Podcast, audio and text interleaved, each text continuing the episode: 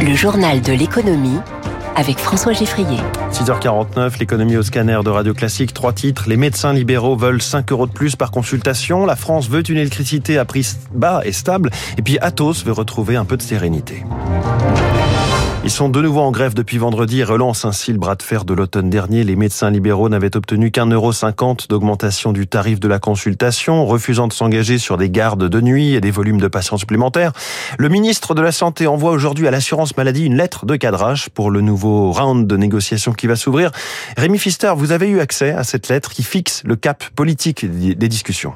Redonner de l'attractivité à la médecine libérale, c'est la priorité du ministre de la Santé Aurélien Rousseau. Le gouvernement le sait, les prochaines négociations se cristalliseront sur la rémunération, avec en ligne de mire pour les médecins l'augmentation de 5 euros des consultations.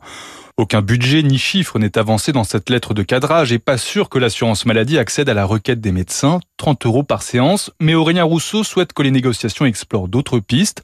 Le ministre de la Santé suggère par exemple l'idée de valoriser des actes spécifiques comme la consultation des enfants, des patients diabétiques ou cardiaques qui nécessitent plus de temps et plus d'expertise.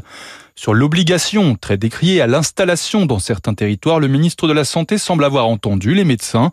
Pour lui, la coercition ne mène à rien. Les solutions sont déjà là, avec de nombreuses maisons de santé prêtes à accueillir des jeunes médecins, ou encore certaines communes qui financent l'ouverture d'un cabinet libéral. Enfin, le ministre de la Santé insiste sur l'urgence à se remettre à la table des négociations pour adopter enfin une nouvelle convention collective et cesser ce bras de fer. Rémi Fister, spécialiste santé de Radio Classique, le sujet de la rémunération, mais cette fois pour les salariés, était l'enjeu unique de la conférence sociale hier à Paris. Une dizaine d'heures de débat entre le gouvernement et les partenaires sociaux.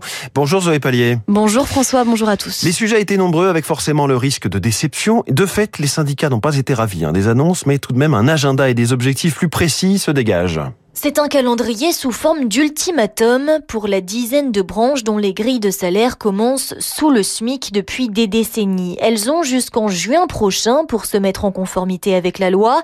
Sinon, le gouvernement menace de supprimer une partie de leurs exonérations de cotisation. Une avancée timide selon les syndicats.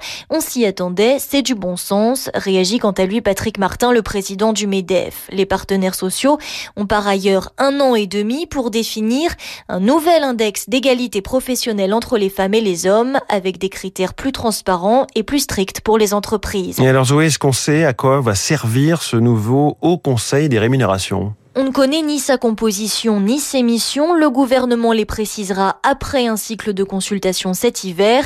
Ce haut conseil pourrait par exemple s'intéresser au temps partiel et au contrat court, indique la première ministre. Pour l'heure, rien de concret à annoncer aux travailleurs, regrette un représentant de l'UNSA.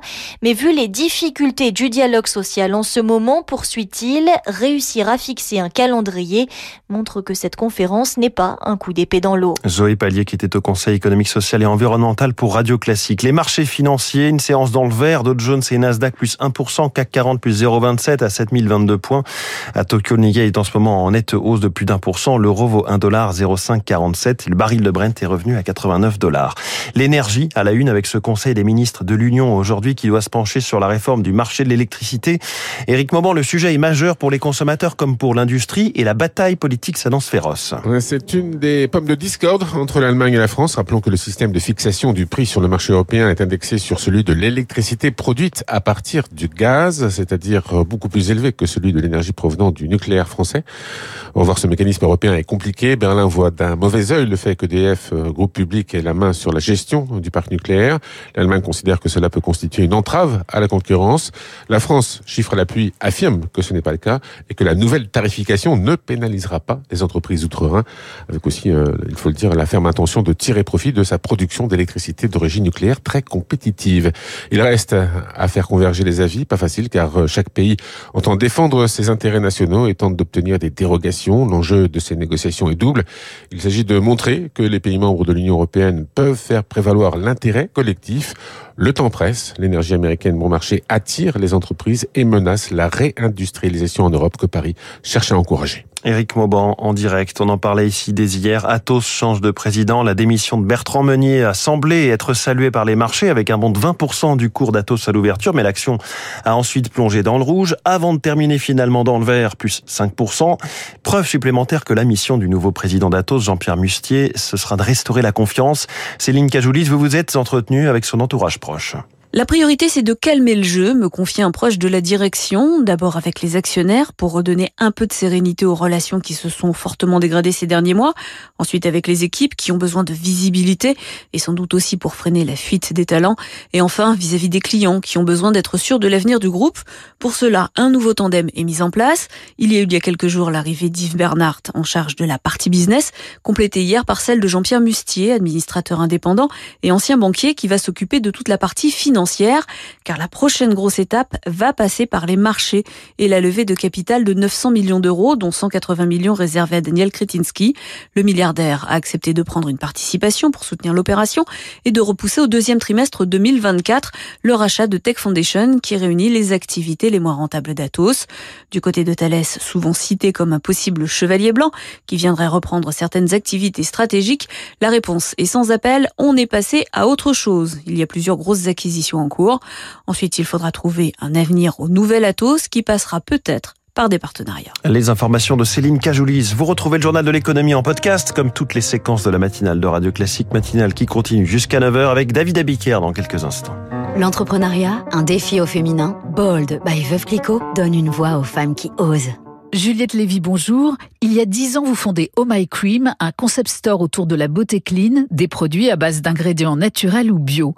Et à 25 ans, vous faites une levée de fonds de 400 000 euros. C'est quoi le mode d'emploi? Moi, ce qui a été déclencheur dans ma démarche entrepreneuriale, c'est que ma maman m'a dit à la fin de mes études, quand je n'avais absolument aucune idée de ce que j'allais faire de ma vie, en fait, on a le droit de faire ce qu'on aime dans la vie.